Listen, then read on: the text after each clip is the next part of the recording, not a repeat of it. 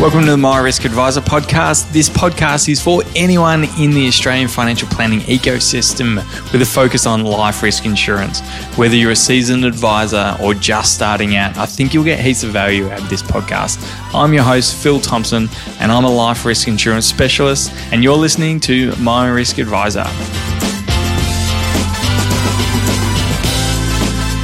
Hey there, welcome to the My Risk Adviser podcast. Today with me, I have an industry veteran, Guy Mankey. He's been around for 43 years, so I get to ask him all the lessons that he learnt and all the mistakes that hopefully I can avoid. So I know you'll get a lot of value out of this, so get stuck right into it.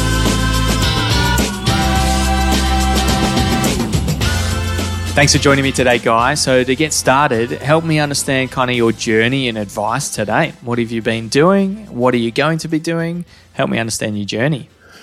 Well, I started 43 years ago, actually, 43 years ago, about a week ago, um, 1979. Um, fell into the industry by accident, which is the way most people started back then. Um, probably knew I wanted to, to market or sell something, but I didn't know what. And basically, insurance just fell into my lap.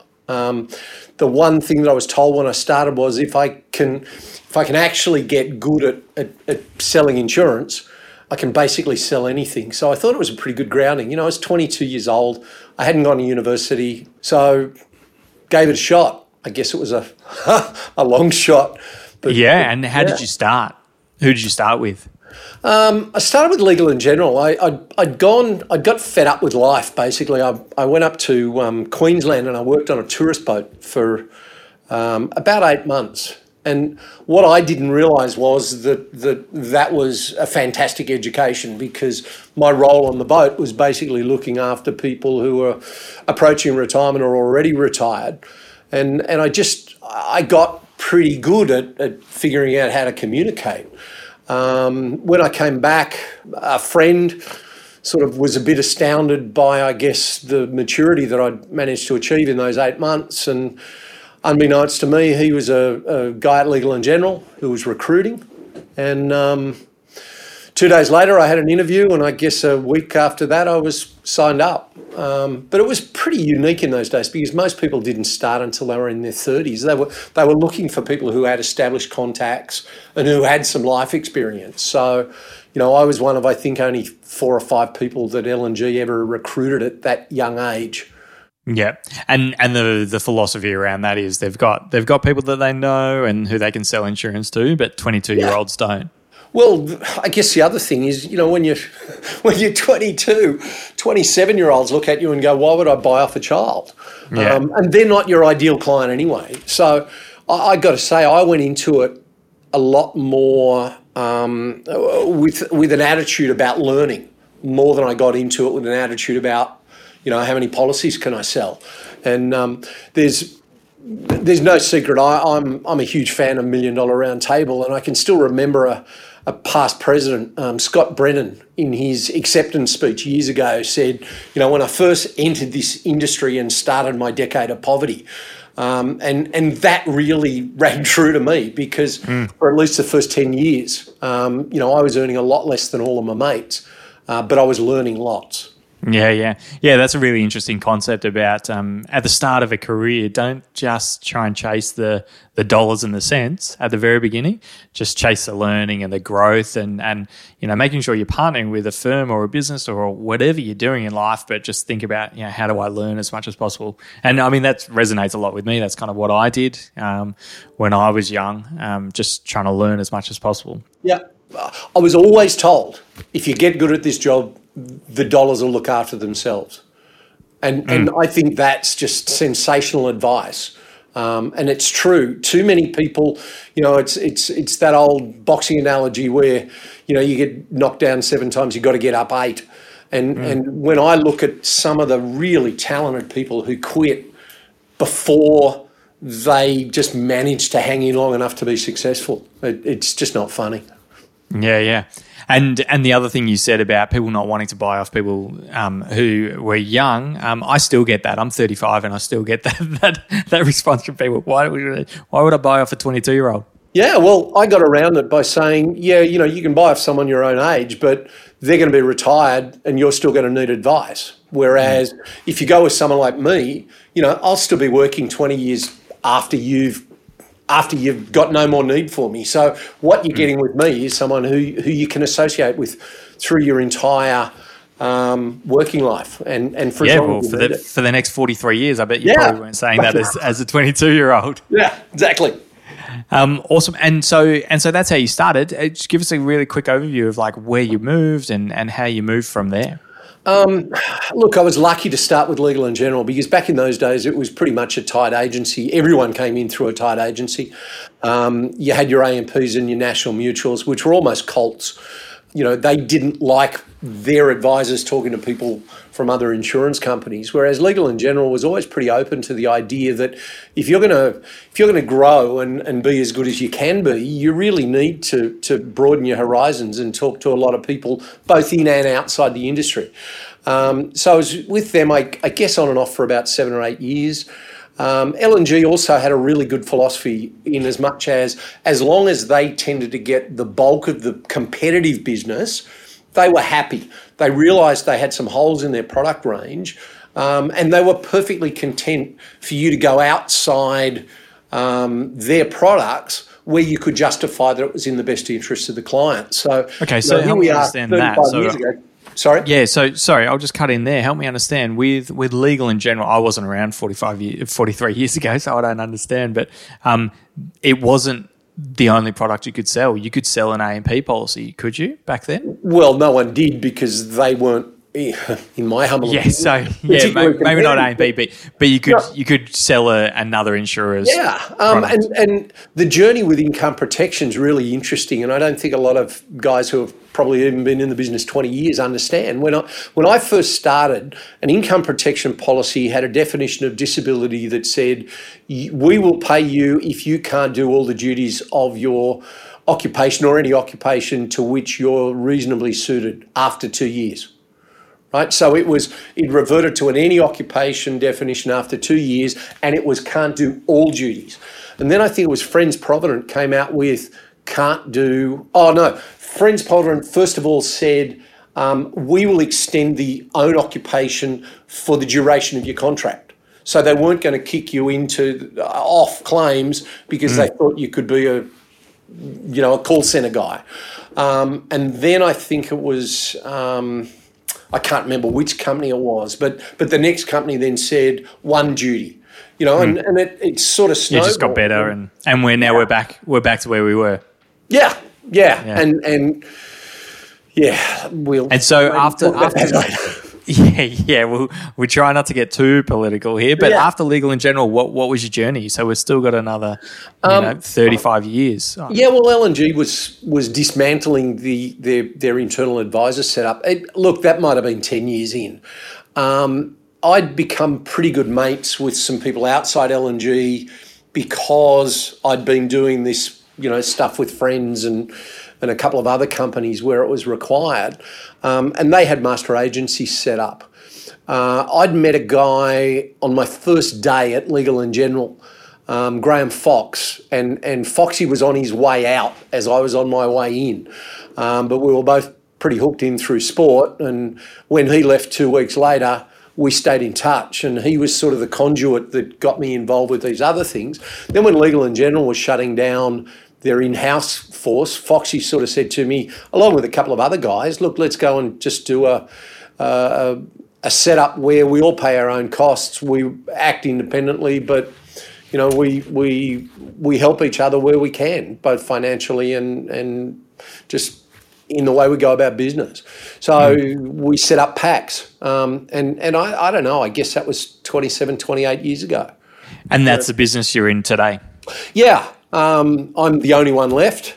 Uh, one of the guys left very quickly. Then Graham, about 15 years ago, developed non-Hodgkin's lymphoma, and he retired. Uh, and then my other partner, John Gale, um, unfortunately developed lung cancer about 11 years ago, um, and he gave it away.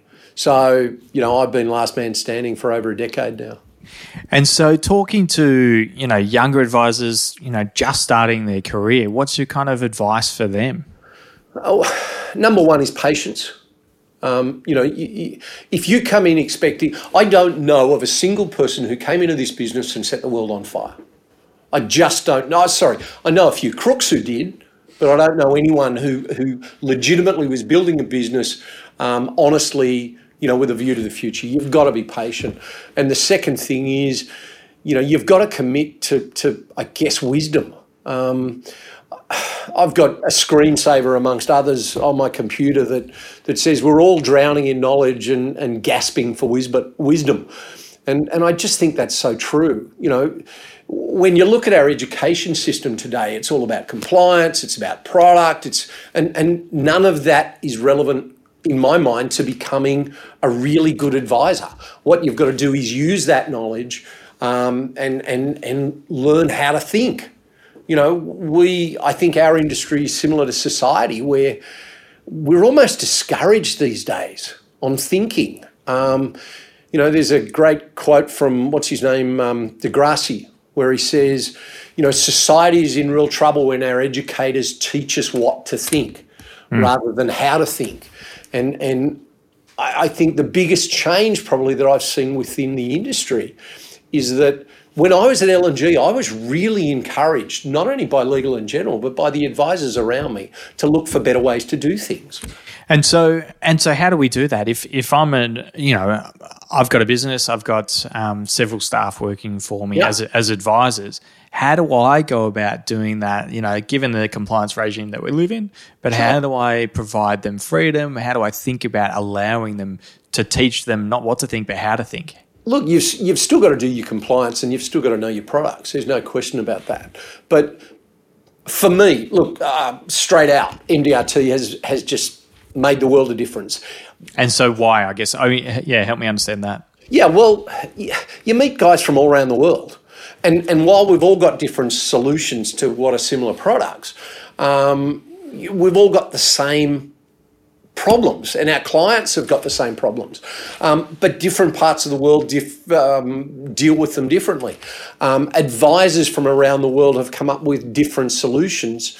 Um, to the same problems, um, we we through Ellen through MDRT, you know, I, I think you learn to start thinking laterally rather than looking at things and simply accepting them because you're told to accept them. And look, a, a, a good example of something like that, um, I do a lot of speaking for MDRT at their annual meetings. So in the US, in Canada, I'm one of their go to speakers. Um, about, gosh, I guess 15, 16 years ago, I was asked to give a presentation at the AFA conference. And I spoke about an opportunity at the time that I'd, I'd realised existed. You know, I, I genuinely believe that our job is to help people get insurance legitimately. No, you know, I'm not talking about fraud or anything. You play by the rules, but our job is to get people insured, not to help insurance companies figure out ways to say no.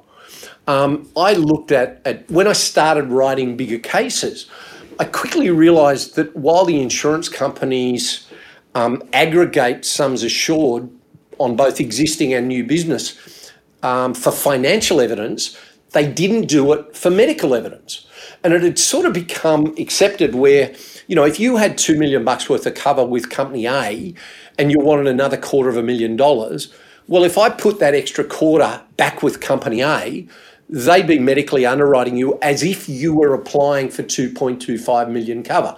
So there'd be all of these tests, you know, in those days, exercising ECGs, some tough tests, all of which are designed to allow an insurance company to smile sweetly and say, oh, we've found something here, we don't really want you. Um, whereas if you put that extra quarter of a million with a different company, they just looked at it as if it was just a quarter of a million dollar application they'd go by the personal statement. They might send out a, a, PMAR, but probably not. So, you know, you wouldn't build on existing large amounts of cover with the same company because it just it, it increased the chances that your client was going to get declined or loaded. And then I started looking into it a little deeper, and what I realised was that that wasn't just for increases. That was that was for all new business.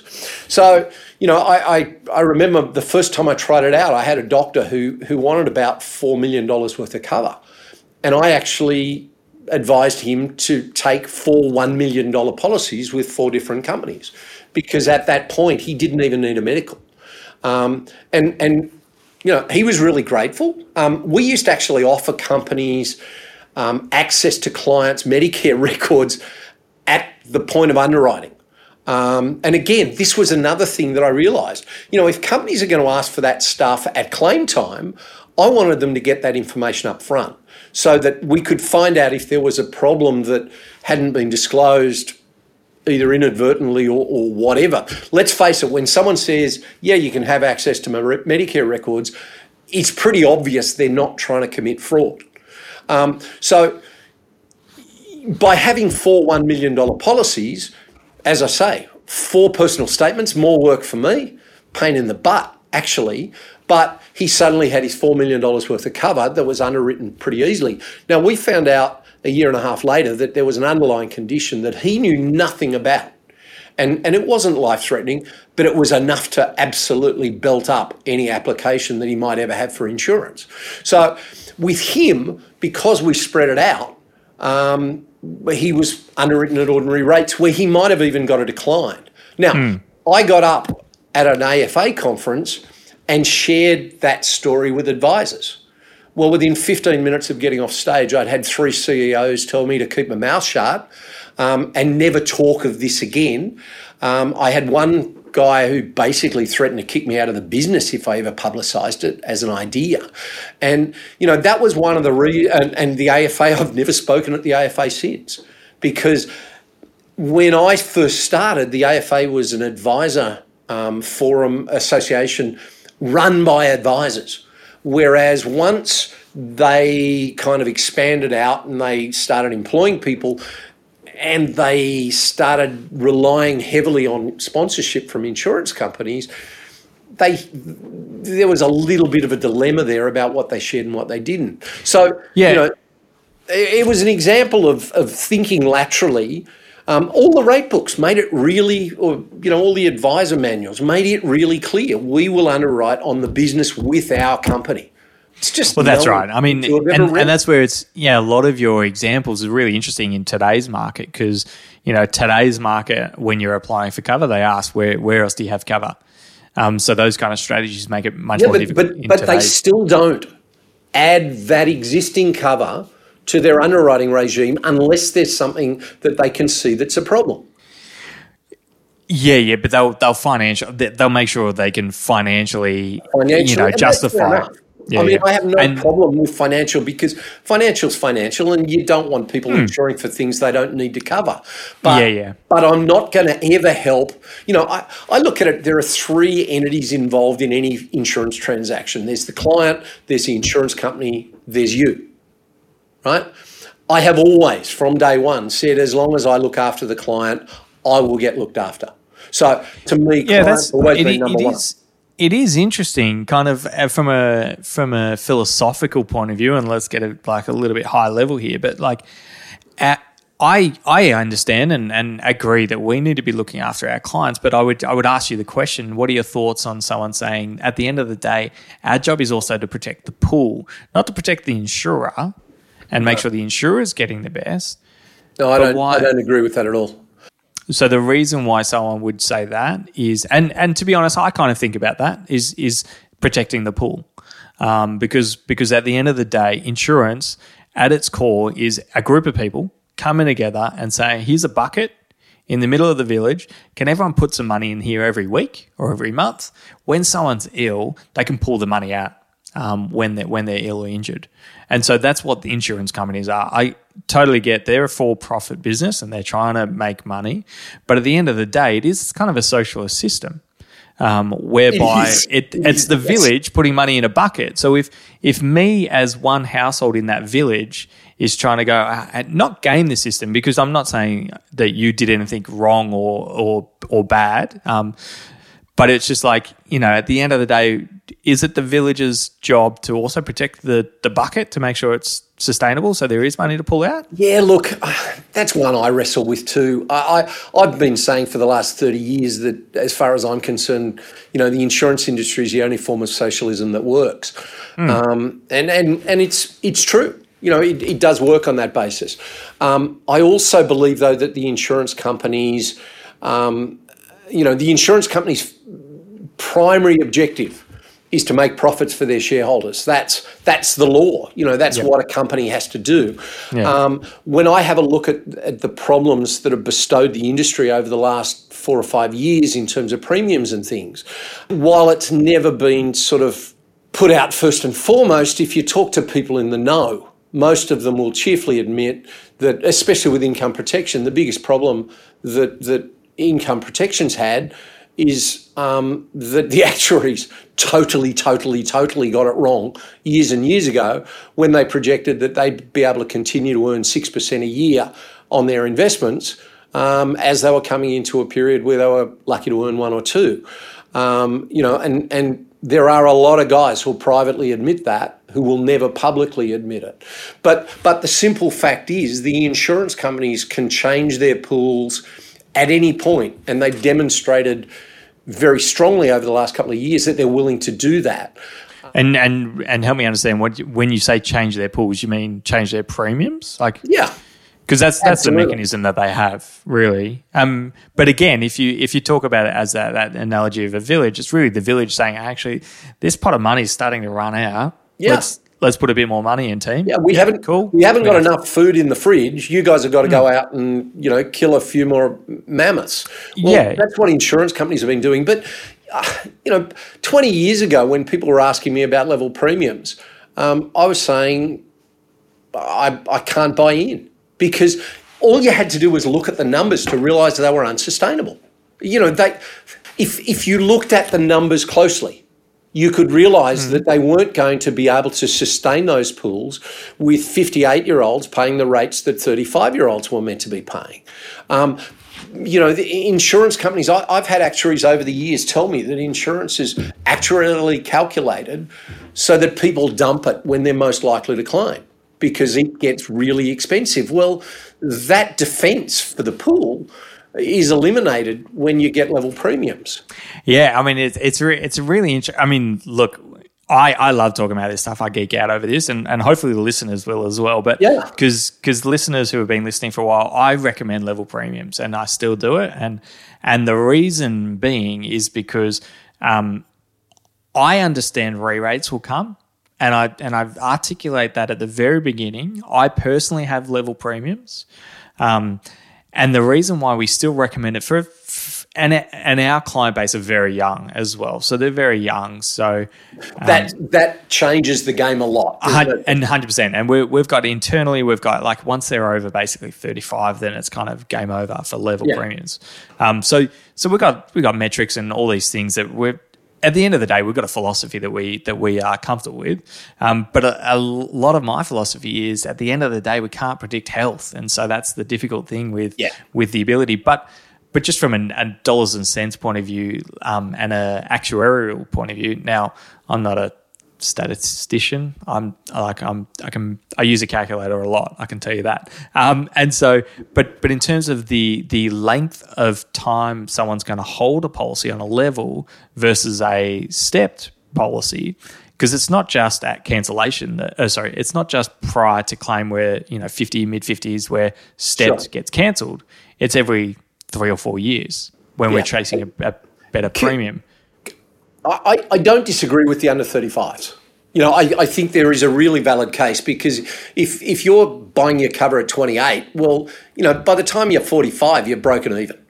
So so that's a fair call. And and you know, please don't get me wrong, but but when you're talking to a 45 year old, um, you know, life insurance, for instance, uh, I believe, and, and I've said it for 30 years, the cost of life insurance was always going to continue to come down.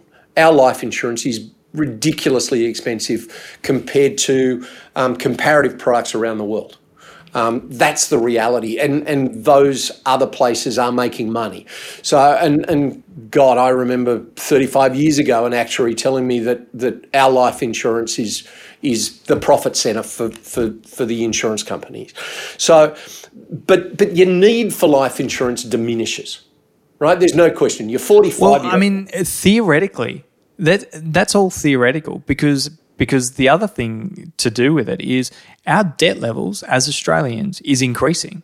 I- and I- and the older we're getting, the more debt we're getting into. Like this is why I I totally agree with you. And and and this isn't a discussion stepped or level, but like you know, at the end of the day, we've got to use data to kind of think about how as advisors, how do we think? Um, and if we if we're reasonable, it's documented, then you know, you talk to ten different advisors, you'll come up with fifteen different kind of what's right and, and what's wrong. And the bastards are always going to judge you with perfect hindsight. Yeah, exactly. and so. Killer. But, and one thing I think about when it comes to insurance is like, statistically speaking and historically speaking, we're in more debt. Uh, you know, older Australians are in more debt than they've ever been ever in the history. And so it's it's kind of theoretically we buy a house at you know 30, 40, however old, and we pay off the debt. No, we buy new bigger houses. We get we buy bigger cars, and and so like in reality, we're not paying off debt. My practical experience, because I reduce a lot of clients' life insurance. If you've got a 45 year old, maybe with a couple of five year old kids, you know, decent mortgage, they certainly haven't reached their, their income earning potential at this point.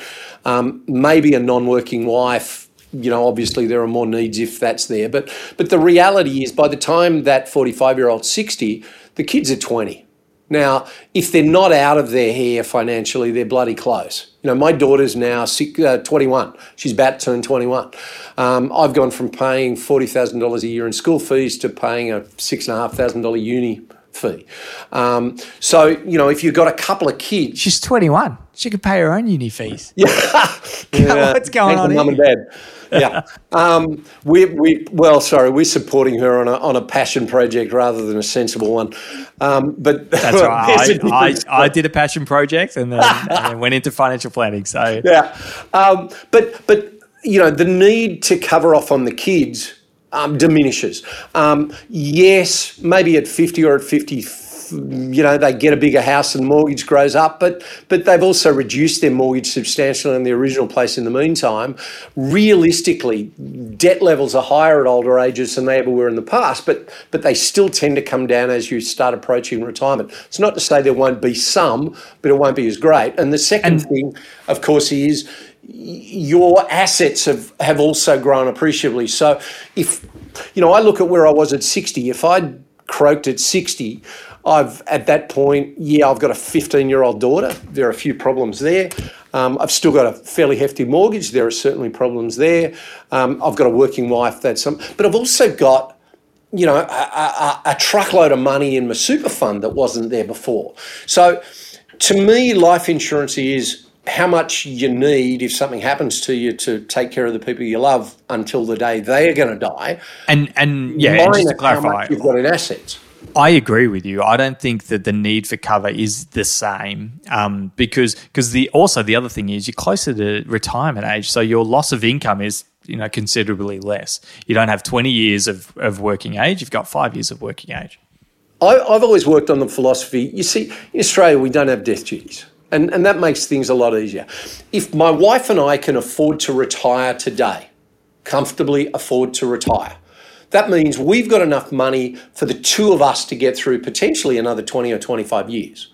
If I die, she's still got the same amount of money. She's loaded. She's better off. She, she doesn't have a yeah. mouth to feed so, so we don't need to put our assets at risk paying high insurance premiums to make her ultra wealthy if I die versus just really, really, you know, more financially comfortable than she was when I was around.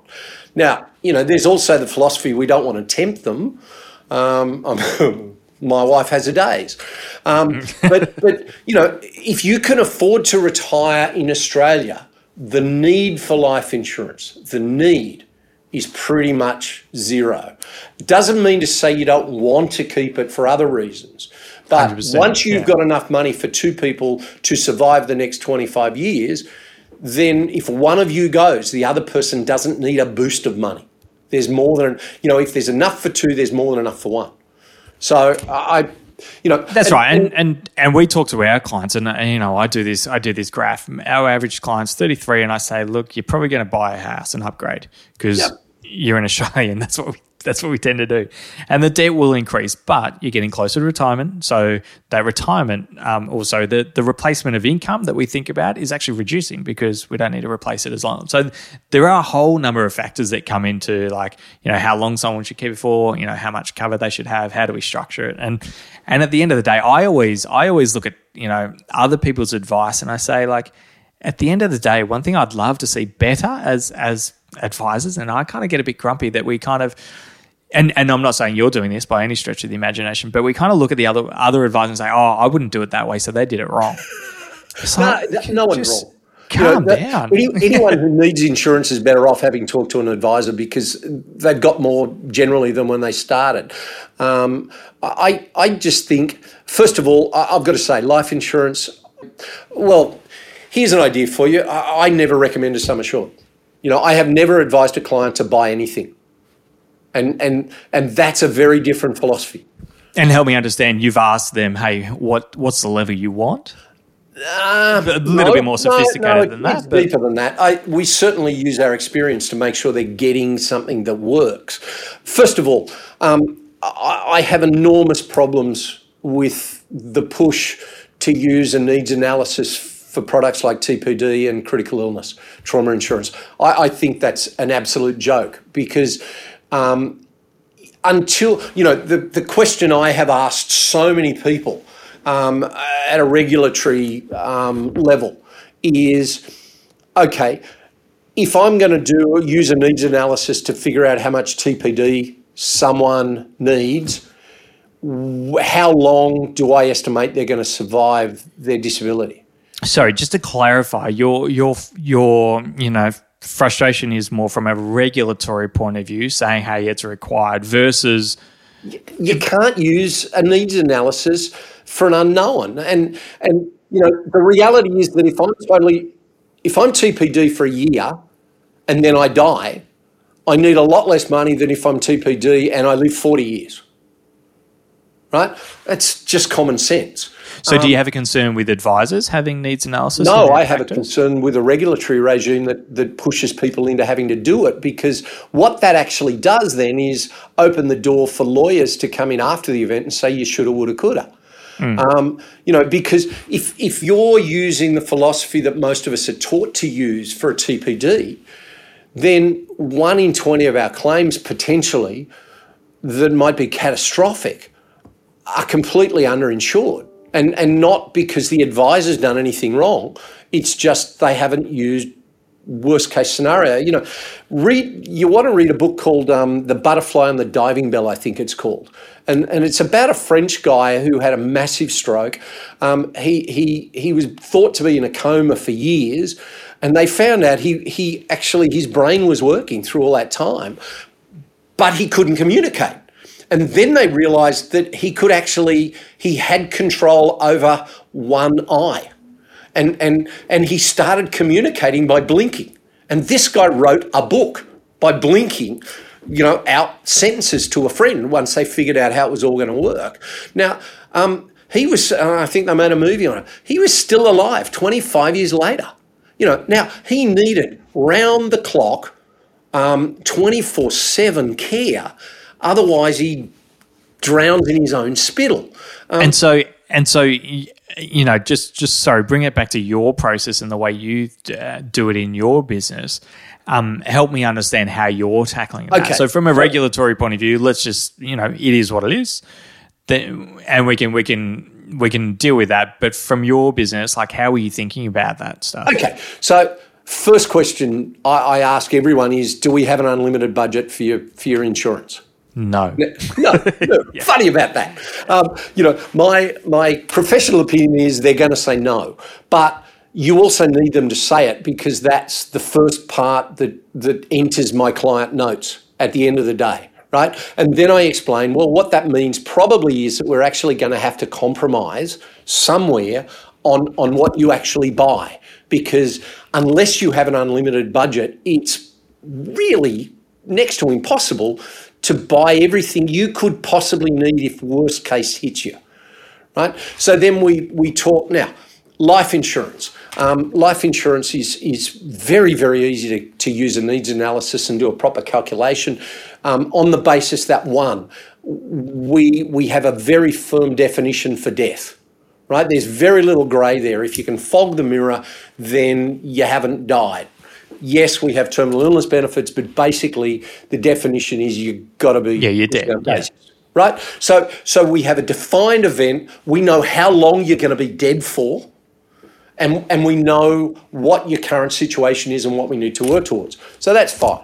So then we get to, to total and permanent disability. And for instance, I'll open that discussion by saying, What's going to happen to you? And people will say, What do you mean? I say, Well, how badly disabled do we need to judge this on? And they go, Well, I don't really understand. And I say, Well, you know, for starters, if you're going to be totally and permanently disabled, how long are you going to survive?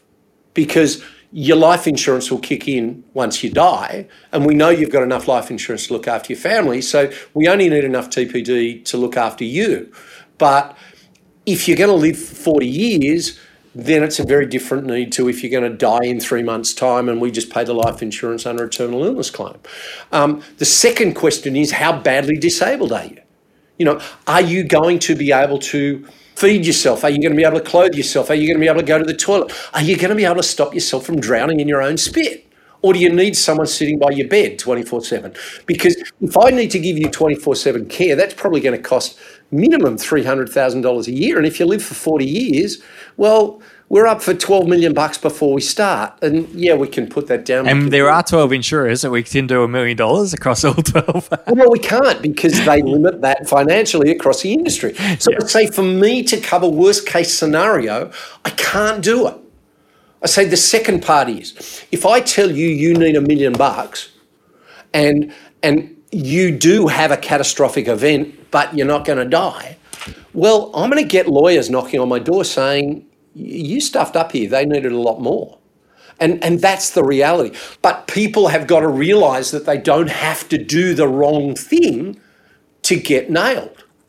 And, you know, it's, it's, you've got to cover, as an advisor, you've got to look after your, your clients, but you've also got to look after yourself. Oh, 100%. And, and they're, they're learnings that, you know, I, I yeah. learned pretty early on that – you know, I had a client of mine um, double pay premiums with a second policy that was personally owned. We didn't take over the policy. We didn't really know about policies, and they came back to me and said, "Oh, I've been paying double policies uh, premiums."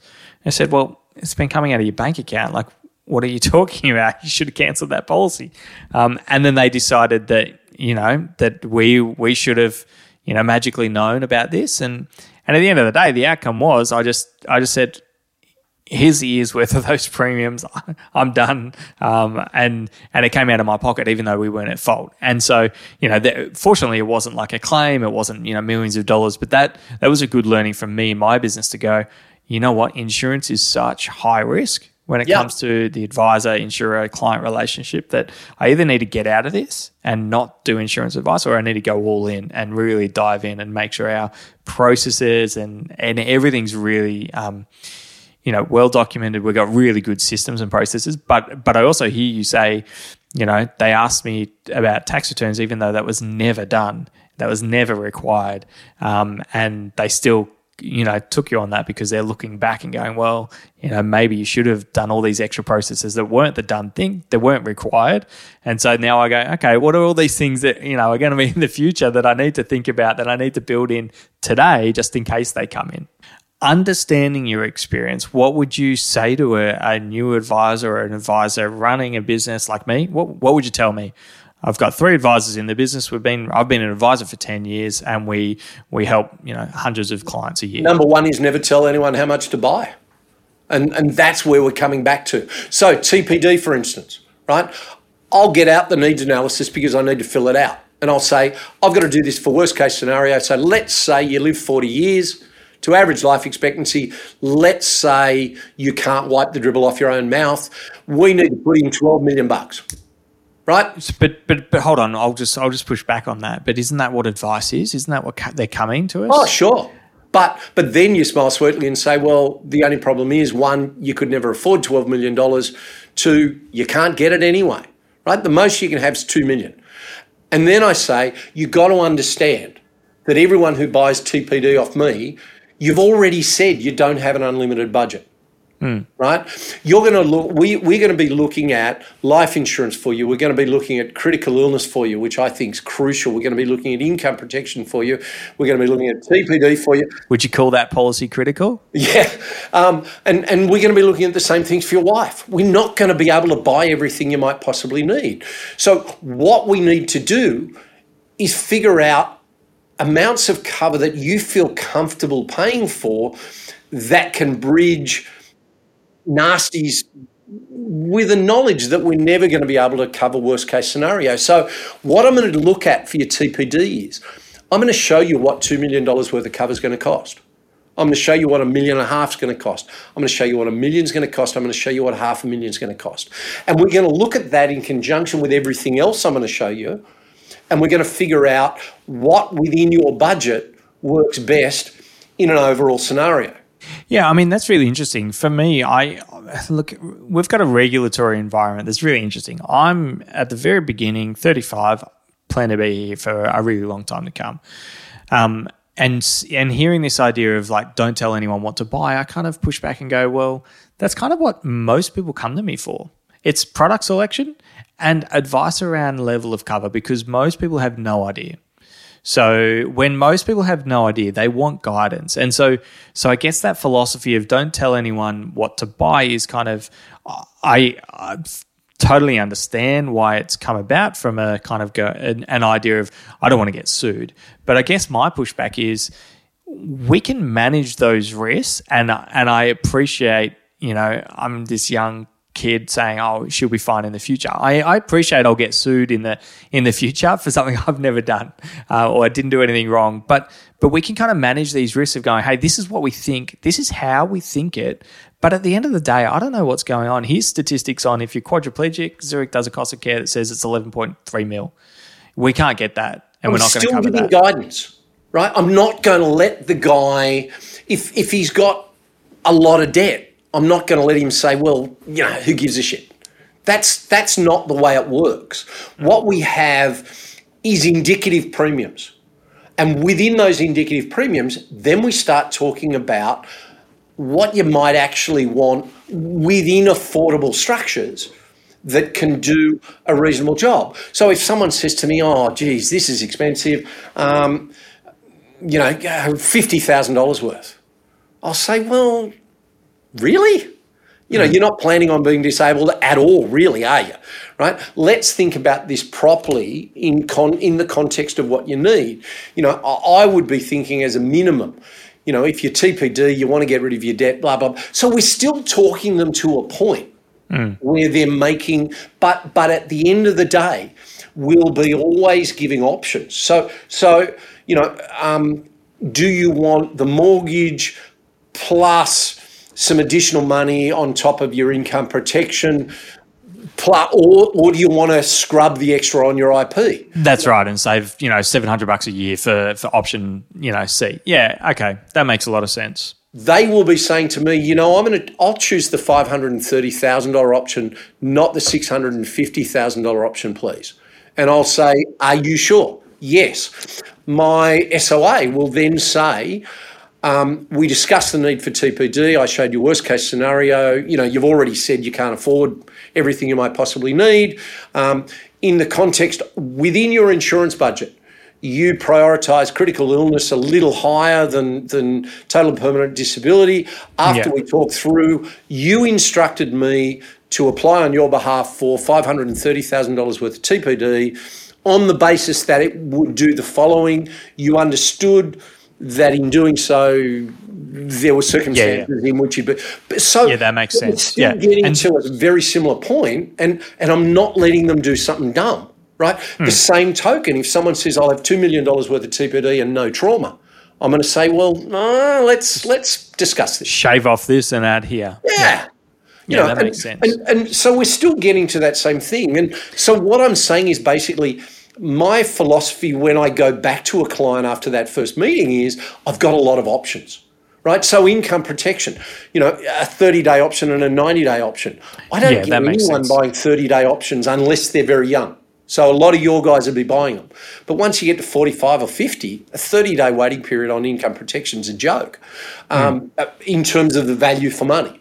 So Hmm. Yeah, that's you know, right. Yeah. we're always giving these options, and and at the end of the day, we're trying to work the options into what the client deems to be affordable in the Yeah. best possible way. And you know, one of the other questions that we then come back to with this whole step versus level.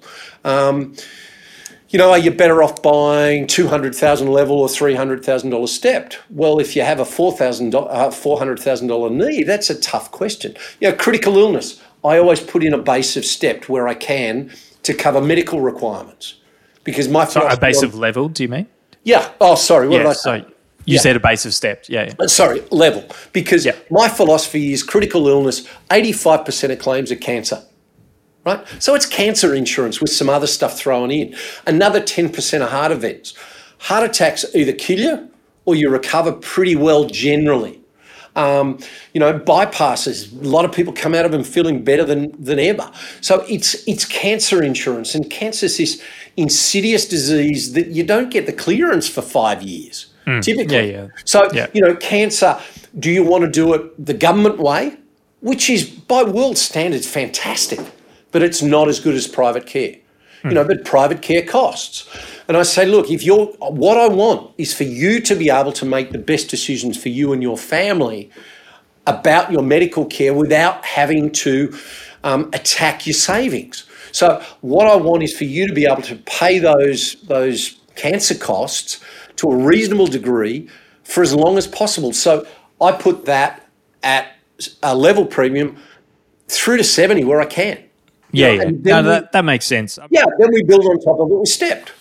Um, so we try to find the balance between how much cover we can start with within the affordable structure versus how much cover they need. You know, it's it's always a juggling act. But at And that's right. And and the way we think about it as as our business is, hey, this is kind of what we think, and this is how we think it, and this is why we think it. I don't pay your premiums, you do. so you'll make a decision. You'll either say, Yep, Phil, I agree, or I don't want any of it, or let's change it. And then we talk about that. I think one of the other things too is, you know, my basic philosophy, and and I've never really heard this from too many places, but you know, to me, insurance, um, it's a risk management tool that has one purpose, and that's to cover off on the potential for events that we can't afford to cover ourselves Yes. right? And and when that happens, insurance allows us to pass that risk to an insurance company that can afford it because of the communal nature of their pots. Um, but you don't insure things you can afford. And that's, you know, my philosophy, for instance, with a difference between a 30 and a 90 day waiting period. Everyone can afford that extra two months without a benefit. They really can because everyone typically has a drawdown on their mortgage. They've got credit cards. If they can't afford those two months, they can't afford premiums. Yeah, yeah. right? Yeah, that makes sense. ages. So, And so- why pay a shitload of money to just get paid in months two and three?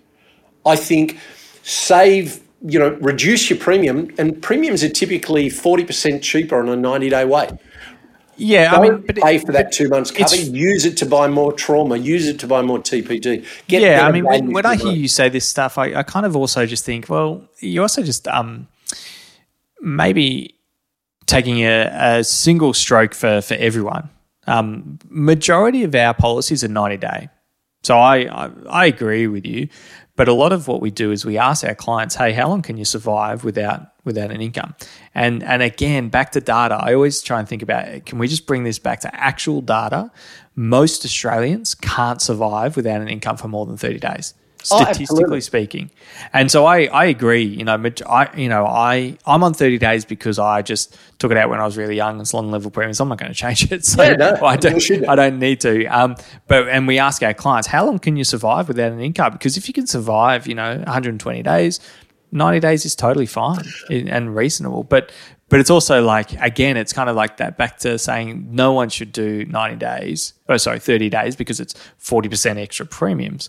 Well, for younger clients, it's actually it's not that greater no. increase in costs, um, and also they're they're really young in their career, and and it, and it's again back to that advice going, who are you sitting in front of, and what's good for them and then getting their feedback, educating them and understanding how this stuff works and go like so for our clients, you know, sometimes I don't like doing 90 days because I say to them, if you keep paying your premiums, it's going to take you got to claim outside of 25 years to be worse off. If you claim in the next 25 years, you're actually better paying the, you know, extra 300 bucks a year for a 30 day waiting period or other clients, it's like it's 11 years. So if you claim after 11 years, you're saving money from then on, just do 90 days. Um, it is, you know, it's, it's the nature of advice. Everyone's different. Kind of thinking about the clients and going, we've got to bring in our philosophies. We've got to be bringing our way of thinking and kind of educate clients in kind of how we see the world. Because at the end of the day, they've come to us to help give them advice. Um, and as long as we are, you know, thinking about them and thinking about what's reasonable for them, for some clients, 30 days absolutely makes sense. For other clients, 90 days absolutely makes sense. Um, and I agree with you. Majority of the clients, 90 days. I'm showing them the cost of both. Yeah, 100%. I'm allowing them to make a value judgment. Now, here's an interesting one for you. If you've got a 35 year old on a step premium, and I'm sorry, this isn't the new product, so, so my research here is old. But if you've got a 35 year old on a step premium, right, how many, how many claims of three months or longer does that person need to make up until the age of 65 when their income protection pretty much disappears? How many claims does that person have to make to just get back the additional premiums they'll pay over that period? White collar. Don't know how many. About five and a half on average. If you're blue collar, you've got to make 11 separate claims to make up the extra premiums with what you'll receive in months two and three. Now, you know, when you start looking at numbers like that long term, it makes no sense. If I've got a 20 year old or a 25 year old, absolutely 30 days because 40% premium difference is in dollar terms bugger all. Mm. But when the premiums start to bite, if you don't put them on level, and and sorry, I come back. That's, I totally agree with you with your philosophy. With someone that age, put them on level. Right, mm. I do agree. But when you've got a forty-five year old and you sort of look at it and you go, okay, what are the odds of you having four separate claims of three months or longer? That's right. It's, it's really low.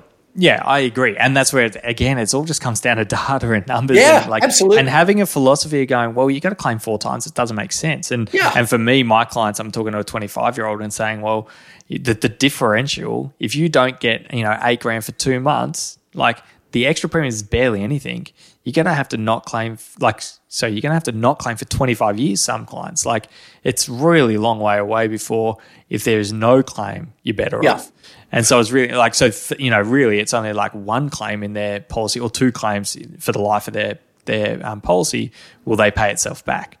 And so that's where it's it's it's an interesting kind of thing. And again, I just go back to as long as you've got a philosophy, as long as it makes sense and it's sound, and you're not doing it of going, how do I you know get the outcome I want by communicating X, Y, and Z, but going, here's some data.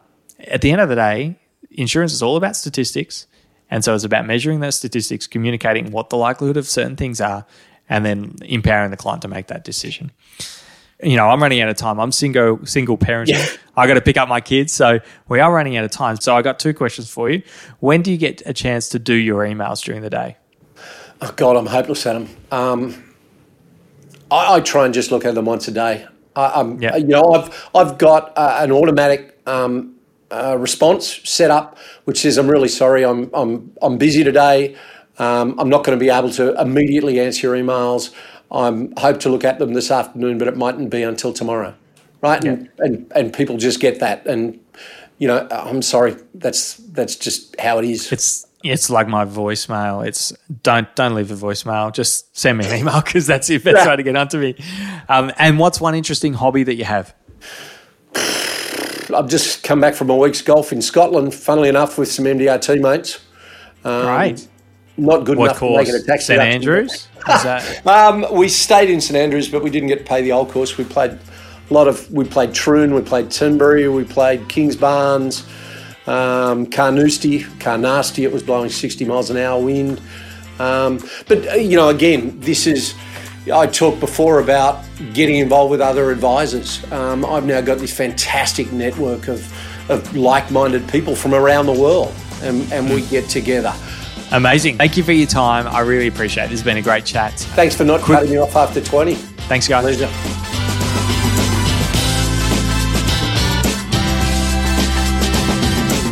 Thanks for joining us today. If you've enjoyed this episode and you think someone else will get value out of it, I'd love it if you could forward it on to them. And as always, we can continue the conversation in the My Risk Adviser Facebook group. All you need to do, open up Facebook and search My Risk Adviser, and I'll see you in there.